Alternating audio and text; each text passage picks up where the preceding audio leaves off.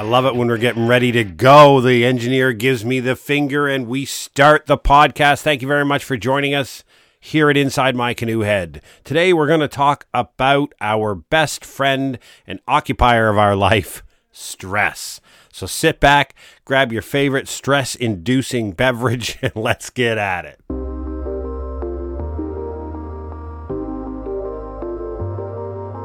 All right, thanks again for joining us. Listen, today, overwhelming stress. Seriously, there is somebody out there listening to this right now who clicked on it because, oh, yeah, I'm living that life. I have this sucker that it almost seems bloody insurmountable at times the stress in our lives and the pressure we feel. And it's just this unending struggle that we in the Army would always uh, related to pushing a rope uphill. You might hear me say that a lot, but that's what it's in reference to. So, stress is required for the human body. It is a natural thing that occurs in life, it is part of your uh, system that gives us little signals when things we need to be a little heightened awareness and things are a little bit uh, crazy. You know, we'll go back caveman days when people were trying to eat us or animals were trying to eat us. Maybe people eat us too in some places. But anyhow, you've got cortisol, adrenaline, uh, otherwise known as epinephrine, norepinephrine, dopamine. You have a whole series number, and this is not a science show, so I'm not going to go into it. But there are adrenal glands that sit on top of your kidney, whose entire purpose is to manage the level of these hormones and neurotransmitters being injected into your body. So, as you receive an external stimuli that should heighten and kick in an awareness to you, your body kicks out this chemical into your body and it has a specific effect because the body needs to have a mental focused reaction. So it could be uh, cortisol, which is often called the stress hormone, which increases glucose in your bloodstream, essentially giving extra fuel to your uh, body to do what it needs to do. Adrenaline, norepinephrine, or epinephrine uh, is very much related to your fight or flight mechanism.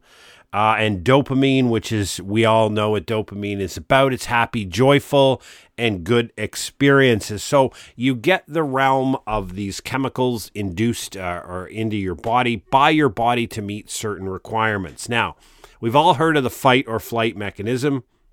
And when we talk about what the fight or flight mechanism does inside your body, is your pupils dilate right? To let in more light to better see your surroundings. Your skin turns pale as blood vessels receive a signal to divert blood to areas more in need of your blood's oxygen, such as your mice, muscles or your core heart, so you can fight or run away.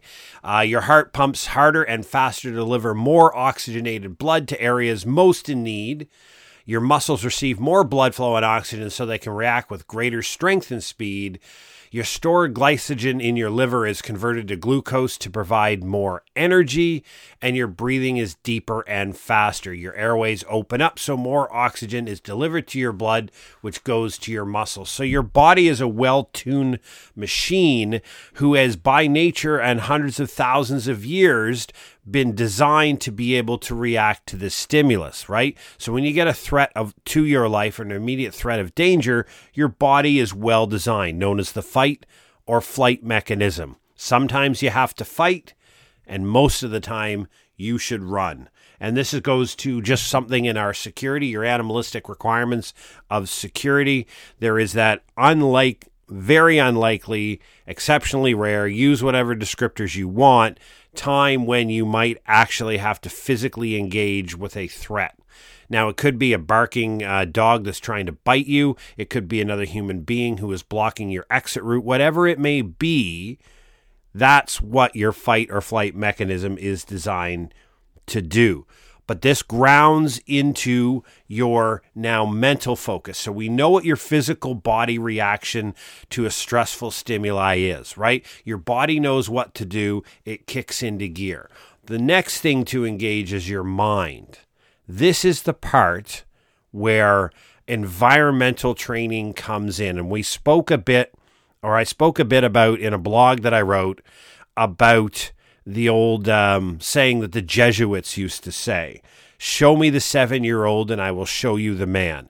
Young children up to about the age of four, especially and then partially from the age four to seven, their children are not born with the ability to know what to do in society. They learn. So every single activity and every single reaction that other humans have around them teaches the children what is culturally appropriate to respond to stimuli. They have their own fight or flight mechanism to keep them alive. But from a cultural environmental perspective, children are learning from what we do as to how to react. So by age seven, the research shows after that, the lessons don't really matter that much. They already know what is culturally appropriate and acceptable to do in high stress situations because they've seen you and the other important people in their life do it. So, this is why the next point is critical, and it's a reminder from the Stoics. We live in a world of dichotomy of control. You have control over very, very few things in your world. And the only two things you literally have control over is what you say and what you do. And that translates to meaning you choose how to react to stimulus from people, from events, and from choices. So, why you can't control the actions of other people in pretty much any way, shape, or form, you can't influence things that happen in the world. What you do have absolute control over is how you choose to respond, right? So you have those initial feelings that come in. Somebody does something that's really dumb. That initial anger that shows up is normal. It's a normal human emotion. What you do with it two and a half seconds later is cultural, it's environmental, it's learned. If you lash out and yell, that is something you learn to do from age zero to seven from the environment around you, and you naturally copy it. If you choose to scream and yell out loud when you hear bad news, that is learned. That is something you saw from zero to seven, and you learned as that being culturally appropriate response to receiving bad news. And the choices you make from that point forward are yours. But those initial emotions that come in, the fear, the anger, the joy, those initial things are normal human reactions. They are not within your control. What is within your control is what you do when you get that surge of rage comes into your body. That surge of rage is your initial body reaction and your emotion to a stimulus that's been presented to you. What you do with that rage is 100% up to you and 100% responsible. And the Stoics will say the number one thing that you can do and and you read about this on millionaires podcasts and on billionaires uh, YouTube channels about the world is breathe. And I know it sounds ridiculous. It really does. And sometimes some of this mindfulness stuff is a bit out there for me, and I'm not really a huge adopter. But what I do know is two deep breaths between the rage feeling and your next action will allow your cognitive sense to kick in and prevent you from doing really dumb crap that you learned before, right? Really dumb crap. You saw it in your childhood. Now you're repeating it in your adulthood because that's how the human animal is designed. But you do have the cognitive ability to break that cycle through two deep breaths. And why is this important? Because this episode's about overwhelming stress. We get all faced with it around us. Most of it is beyond our control. The world seems to be pear shaped. People are doing dumb things and saying dumb things. You get great opportunities and then you screw them up and then you want to beat your head against a wall, whatever it may be, we are living in a stressful world. And we're going to talk a bit about how to address that. But right now it's about what do I do in that freaking moment when when idiot 1 and idiot 2 do something totally stupid and all I want to do is smack them upside the head. Hey, you ever get that feeling? I get it all the time, right? That's that initial rage, and your learned reaction is to reach out and touch someone, as we like to say.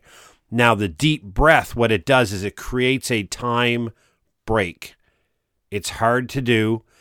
And a lot of times when initial things are said, people look for the initial reaction. Remember, the leaders of a group, the people in total control, and the people who have management over their emotions always speak last. This is why when you take a leadership course or when you take um, group courses or you take uh, management and presentation, facilitation, uh, participatory decision making courses, they teach you to speak last. Listen. Because what you're learning to do when you speak last in a room and you allow everybody else to have their reaction first, that is also the same as having your two deep breaths because it puts that cognitive break between the initial stimuli that flies into your face and your reaction. It, it's hard to do. It really is. This is not an overnight thing that you fix but it's either through taking two deep breaths and looking at the problem and not saying or doing anything. Obviously, this, you know, if you have a physical threat, you're going to deal with it. Um, but the end result is the vast majority of stressful situations you get pressed in, you don't have to make a decision in the first second or two to save your life, right? You have that second to take the deep breath. Or if you're in a group of people, take and it may seem like forever, but you're literally taking 10 seconds to see what everybody else is doing. And then you what that gives is that time for that cognitive brain of yours to kick in to say, "Hey, woo, stop. This is uh this is dumb, but let's not make it worse." You ever hear that phrase before? I've been responsible for making certain things worse before, and then 30 seconds after I say something out loud and I get that time uh, to think, that uh, that cerebral pause, shall we say? I think I'm an idiot. I did something really dumb. I said something really dumb. So now am I not only de- not dealing with the stressful incident anymore, I'm dealing with trying to deconstruct and take back the actions that I caused. And I'm trying to fix a situation that I contributed to. All of it could have been avoided if Jeff just shut up and wasted waited a couple of seconds to say something, right? Give yourself that pause before you initially react. Give yourself that pause to think and ponder. It is a huge huge advantage. So, what do we do about stress? Let's let's be serious. And I'm doing this because um, th- this this episode is here for a very very personal reason. Uh, I'm going to leave that out because there's no need to to get into descriptors, but tough times come to people, and and and tough times have come home, and because of that, um, I, I followed some of these rules that I've learned over the time, and I and I thought I would take the time to share this with you, um, so hopefully you learn the lesson that if you uh, unfortunately are ever put in the situation that I'm in, uh, that you that you have the ability to, to deal with this stress. So, with that, you know, stress is normal for our lives, right? It's necessary for life. It's survival. It's built in. A certain amount of stress is good. It keeps the cognitive function going. It's an awareness mechanism. It puts you under a little bit of um, a little bit of challenge. Uh, it, it's part of our mental health as well. I mean, let's be serious. If you go if you believe in intermittent fasting, which I do, and you try it every once in a while, and you feel hungry, and your reaction to hunger is to smile and accept and embrace the hunger, uh, it's stressful, right? It, it, so stress is not an entirely horrible thing, right? But it, it's listed under your mental health as we talk about in uh, in our book Preparedness Simplified the Beginning and our education system that we're we're going to be offering, which is going to be launched next month we talk about dealing with stress, dealing with your mental health, taking championship of it, and it's about understanding, and there are certain things you can do. And the first is to list your stress. And I say this repeatedly, and it's the first thing that I write about in the book. It's the first thing that I talk about in our course. It's the first thing that I talk about on our mental health uh, podcast episode is you have to take some personal time and make a three column diagram. Now, I use a whiteboard because then I can take a picture with my phone and I can erase it and nobody else sees it. But the, I'm a whiteboard guy. If you know me, I love writing stuff on whiteboards because it's brainstorming with no recording, which is another thing. Because if you see, leave stuff around and somebody finds a piece of paper scrimpled up that has you talking about planning uh, your exit strategy from something, and then all of a sudden they're like, What are you doing? And they found out. So, anyhow, you make the three column list. And the column list, the first list is going to be everything that you do in the run of a day. So think about the normal day. Everything other than normal human ablutions, which is, um, we used to say poop, shower, shave type of thing. Uh, leave those out. You're going to eat, you're going to use the bathroom, you're going to shave, you're going to wash, right? But everything else you do, absolutely everything else, including your TikTok time, everything that you do in the run of a day. And the middle column is is absolutely every organization that you belong to, ones that are work related, ones that are personal related, ones that are family related. So this is a list of all the activities and organizations you belong to, right? And then the next thing is is people. Every single person in your life. And and I for this to put in the column I put uh, um, a Tom Holland quote quote when he was uh, uh he was at a talk show and he was and Tom Holland played Spider-Man as and is engaged to Zaya now. If you uh, if you forget who Tom Holland is, anyhow, he he had a great quote with a with a British um, um, talk show host. And it was basically, he said, if you have a problem with me, text me. If you don't have my number, you don't know me well enough to have a problem with me. So write down all of the people that you interact with in your life. This isn't about positive or negative. It's about everybody you interact with your life. So when you sit back and you look at this piece of paper or this board, you basically have your external life laid out in front of you. Other than the things you need to do to stay alive. Here are all the things you do, the organizations you belong to, and the people you interact with, right? It's basically laying out your stimulus in front of you. So all of these things bring stimulus into your life. All of these things you interact with. That's why it's important to lay it out. Now, this is the brutally honest part, right? This is the part you need to do with nobody else around, and this is just for you. And if you're not brutally honest with yourself, then you're wasting your freaking time, right? You got this is why you do it alone, so that you can look that incredible person in the mirror and say, This is me. You put an asterisk beside things that on balance bring you stress, right? So you have uh, activities you do in the run of a day that bring you stress. Like, for example, commuting. I don't do well in busy traffic in cars. Whole bunch of reason for that. Not going to talk about it on the podcast. But I don't do well in traffic in cars. So commuting to work in my car is going to get an asterisk.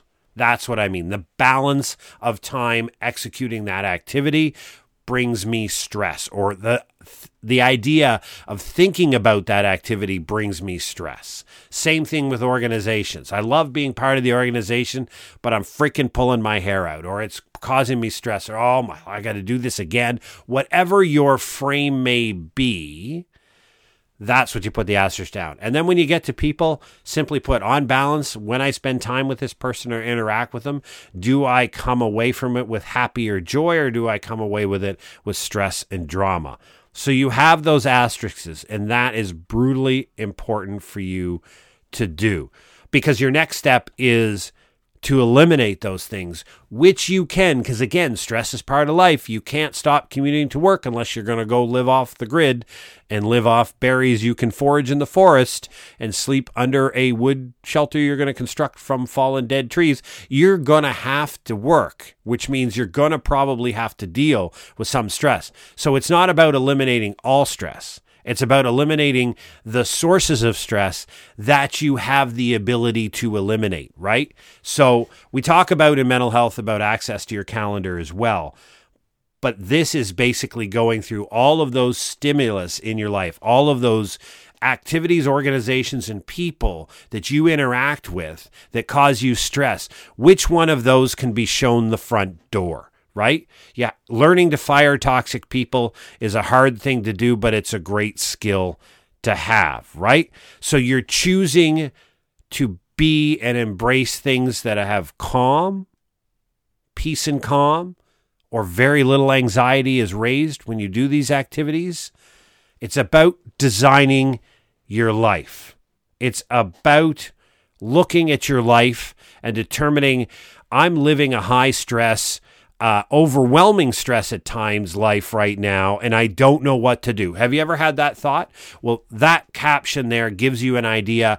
It, it allows you to know poop, have a look, and clearly identify the sources of your stress. Now, not all of them can go away, not all of them can be dealt with, but I'm telling you, this exercise of writing it down, imagining in your mind, and seriously taking the time to do it is transformative because you can look at that board and if you start eliminating voluntary things that can go activities organizations and people and again, like I said in the podcast before, this is not your Walmart firing moment and your big drama of having your your 15 seconds of fame on TikTok by recording something. It's just about quietly quitting. Quietly quitting toxic humans is basically you just cease communications. If they text you, you answer in one word 24 hours after they text you. It's quiet quitting. It's just letting them go just letting them drift off into cyberspace, whatever it may be, right? So it's it's incredibly. But what do how do I design a better life? And this is something that I've done before, and this is something I've sat down and had to do, not all that long ago in a history when I came to a point in my life and I realized that my military career was coming to an end. All good things must end. And and part of this stimulus was actually a great quote from my son who said it, when I was, you know, he he could clearly see that I was struggling with what to do next. Like what am I supposed to do? Everybody's, you know, your career comes to an end. What are you supposed to do next? Or you don't want to do this anymore. What are you supposed to do next? And, and he said to me, uh, he said, Dad, everybody re- releases and retires from the army at one point or another. Everybody has to go. Why not do it at your time of choosing and do what you want? And just something simple like that out of the blue from him was transformative. Because then what I went down into my famous whiteboard office here, and I'm staring at my whiteboard as I'm talking in the microphone. Uh, then I decided to design the perfect life. Again, three columns. On the left is what am I doing now? So I wrote down absolutely everything that I was spending time on. So if I executed, if I gave any significant period of time to to an activity, work, leisure, home, entertainment, sports, all those columns, like I everything that I do was lift on the left, right? This is the this is the uh, as my old boss, uh, Colonel O, now Brigadier General O, used to say, uh, open your kimono, right? He used to say all the time, sometimes you just have to open your kimono to the world, show it all, and then take it from there. So this is about create being honest with you. And again, this is, can be transformative too, because when you put down your entire life in one column, this is how I'm living my life. And you look at that in totality of all the pieces together, it can be transformative when you're like, I don't understand why. And this is, again, this is not about beating yourself up. This is not about kicking yourself down. This is about realizing that I am in control of a very, very few set of things in this world. But why don't I take control of what I do control? So then on the right hand side, the third column, we're going to leave the middle one blank for now. On the right hand side, you're going to create what do I want to do? if I was to sit down and design my life right now, what would it look like? And the question is not, I'm going to live on a yacht.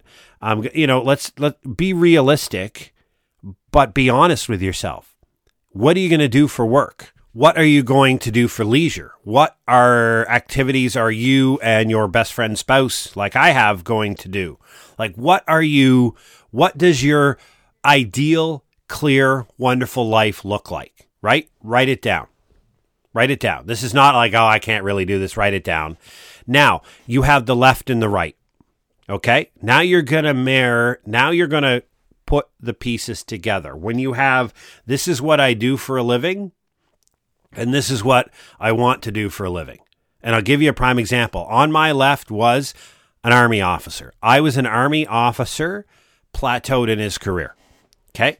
Perfectly fine. This wasn't the army that I, I had reached what they call terminal rank, and it wasn't the army that did that to me. I don't blame the army whatsoever. I had a great career choices I made within the choices that were presented to me led me to the point where I had reached terminal rank, right?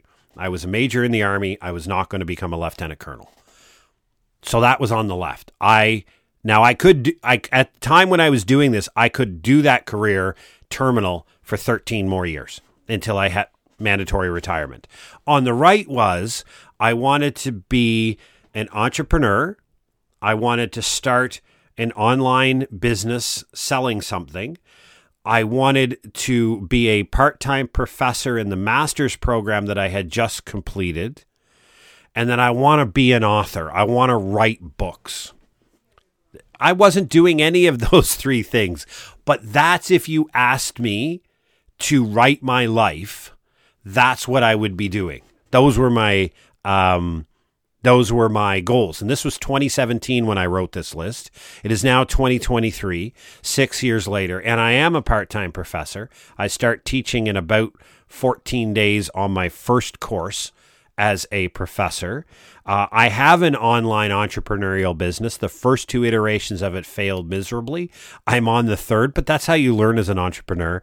And I am an author. I have a book that I wrote. It is published available on Amazon for $7 ebook. And I have a plan to start writing another book in the beginning of November. So I, am actually doing it. I, I did change from a army officer to I went from the left to the right of that. Now the middle column, which we haven't talked about, is the how. So what did I want? What did I need to have to be a professor? So for the role that I wanted to fill, because you don't you don't have to have a PhD uh, to be a professor, but I wanted one. So I needed to get a PhD to do that job how to be an entrepreneur. Well, I had to find something that I was truly, utterly, magically and passionate about that I would love to do and swing my legs out of bed every morning to tackle. I had to figure out what that was. That was a middle line, right? And then when it came to author, what was I going to write about? What kind of book was I going to write? So these decisions were in the middle column. And so I filled in what I wanted to do, right? I want to teach preparedness. Preparedness matters to me, people matter to me, and I want to make my community more resilient and better suited and positioned to deal with exogenous shocks that are beyond their control. I'm passionate about it. It's what I do now. I swing my legs out of bed every morning. I can't wait to get after it. This is an incredible occupation. So I'm trying to be an entrepreneur in that space. I write books in that space. And guess what? I also, I teach in that space. I teach in a disaster and emergency management program as a PhD holding professor right? I wrote the life I wanted, and it took six years to get, or took five years to get there. The PhD took me five and a half years to finish, and it took about five years to start the negotiations and the discussion about becoming a professor. So, this is not an overnight change, but this is what you do. What am I doing now? What do I want to be doing? And that center column is what do I need to do to get from A to B? It's not overnight, right? And how do you do it? And a perfect map is when you're looking at the individual. And this is what we talk about in our course and in the book is basically looking yourself in the mirror. We talk about the rule of threes, right? You are control of your physical, your mental, and your financial health. Within your physical health, you control your diet, your exercise, and sleep patterns. Within your mental health, you control the list of things that you interact with.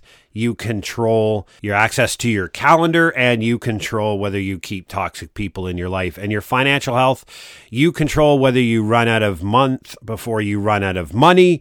You control whether you have a robust retirement plan that meets your goal. And you control whether you have an emergency fund or not. So, rule of three. So, if you put those nine things down on a map as a as a placeholder if you want to. What am how's my diet, uh, exercise, and how is my sleep patterns? Where they are now and where I want to be. Then you draw a map in the middle. How do I get from my overweight, more not morbidly obese, but slightly obese self to a healthy weight, which for my weight is 180, for example.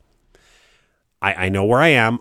At this time when I did this model for myself, I weighed 237 pounds, and my ideal weight was 180 pounds for my size and body mass, right? Okay. That, my friends, is 57 pounds. You don't lose that healthily overnight. That's probably at least six, if not nine months to a year to lose that healthily. So I needed a plan to get from A to B, right? This rolls back to overwhelming stress. The first thing is to understand that initial.